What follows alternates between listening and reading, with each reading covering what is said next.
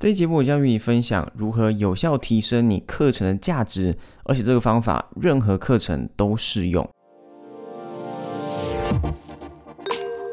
你正在收听的是《知识变现致富圣经》，与你分享如何把握三千五百亿美元的线上教育产业，透过线上课程达到知识变现。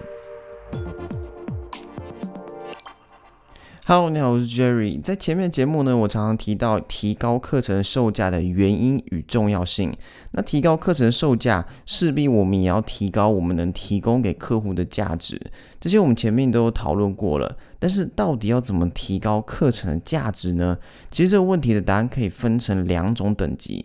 第一种等级，相信很多人都知道，也是大家会直接联想到的，就是想办法在课程里面加入更多的教学影片、更多的作业、更多的教材、更多的模板、更多的资源、更多各式各样的 bonus。这很容易理解，因为只要你能提供更多的东西，并且让观众知道，一般人都会觉得好像可以获得很多东西，所以就会更有价值。确实，提供更多的教材与 bonus 是提高价值的一种方式。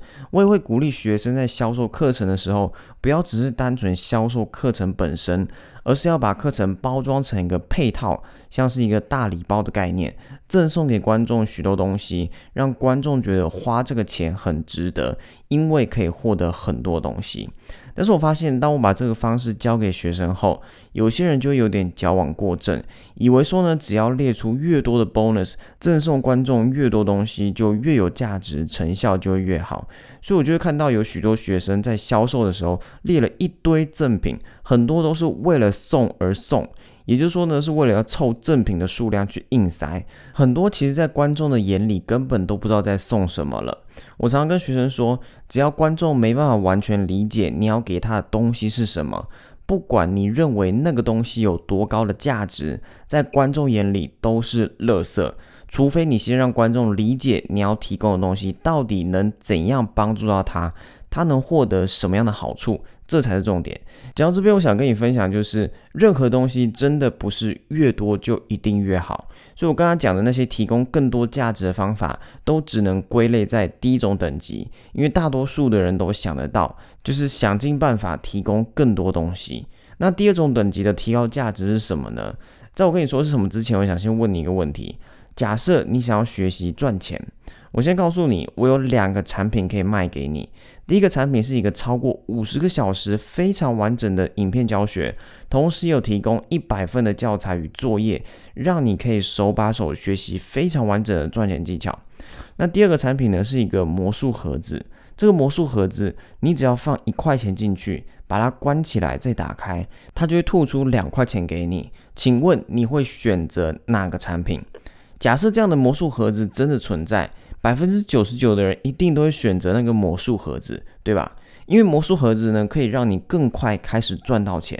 相反的，那五十个小时的教学课程以及一百份的教材，你需要花很多时间学习，而且还不一定学完就能赚钱。那虽然现实世界中呢不存在那个魔术盒子，但是这个比喻告诉我们，一个产品它的价值并不完全是取决于它能提供多少东西。更重要的是，它能用多快的速度帮助学生获得实际的成果，以及这个成果的大小。假设现在又出现另一个魔术盒子，你放一块钱，它一次就可以吐出十块钱给你，那这个盒子的价值是不是又更高了？现在我们先不要讲赚钱好了，因为不是所有人的课程都跟赚钱相关。假设你是教学生瘦身减肥的，同样的比喻。现在有一个超过五十个小时的减肥瘦身教学影片，加上超过一百份的减肥教材，教你如何在三个月减肥十公斤。另一个选择是有一个魔法棒，只要你一挥这个魔法棒，你就能马上减去二十公斤。你会选择哪一个？百分之九十九的人一定都会选择魔法棒，因为它能在更短的时间让你获得更好的成果。所以，不管你是在经营哪个领域的课程，记得最重要的不是你课程里面到底包含了多少教学、多少内容，以及你自己认为有多少价值。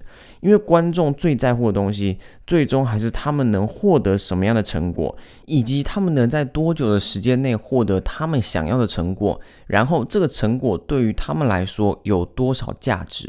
你课程最终的价值还是取决于学生获得的成果对他们来说有多少价值，所以才说价值这个东西是很主观的，因为每个人的定义都不同。同样的成果对于不同的人来说也有不同的价值。如果你想要提高你课程的价值，就问自己两个问题：第一，我要如何让我的学生更快获得成果？第二，我要如何让我的学生获得更好的成果？你这两个问题的答案，就是能帮助你提升课程价值的关键。怎么让学生更快获得成果？你可以提供线上 Q&A 问答，解决学生在操作上碰到的问题与困难。你可以帮学生制作可直接套用的模板，节省时间。你可以提供行动计划以及诱人的奖项，鼓励学生付出实际的行动，来加速他们获得成果的时间。你可以再去钻研你教的领域，看看有没有什么更好的方法，或是更进阶的方法可以。让学生更快获得成果，这些都是可行的方案。那要怎么让学生获得更好的成果？同样的，你也是要去钻研你所教的东西。假设你课程原先的目标是帮助学生透过正确的饮食。减十帕体脂，那你有没有办法可以让学生减去十五帕甚至二十帕？可能你原先就有教饮食方法，现在要减去更多的体脂，是不是需要搭配运动？那你是不是能加入运动的元素，搭配正确的饮食，让学生获得更好的成果？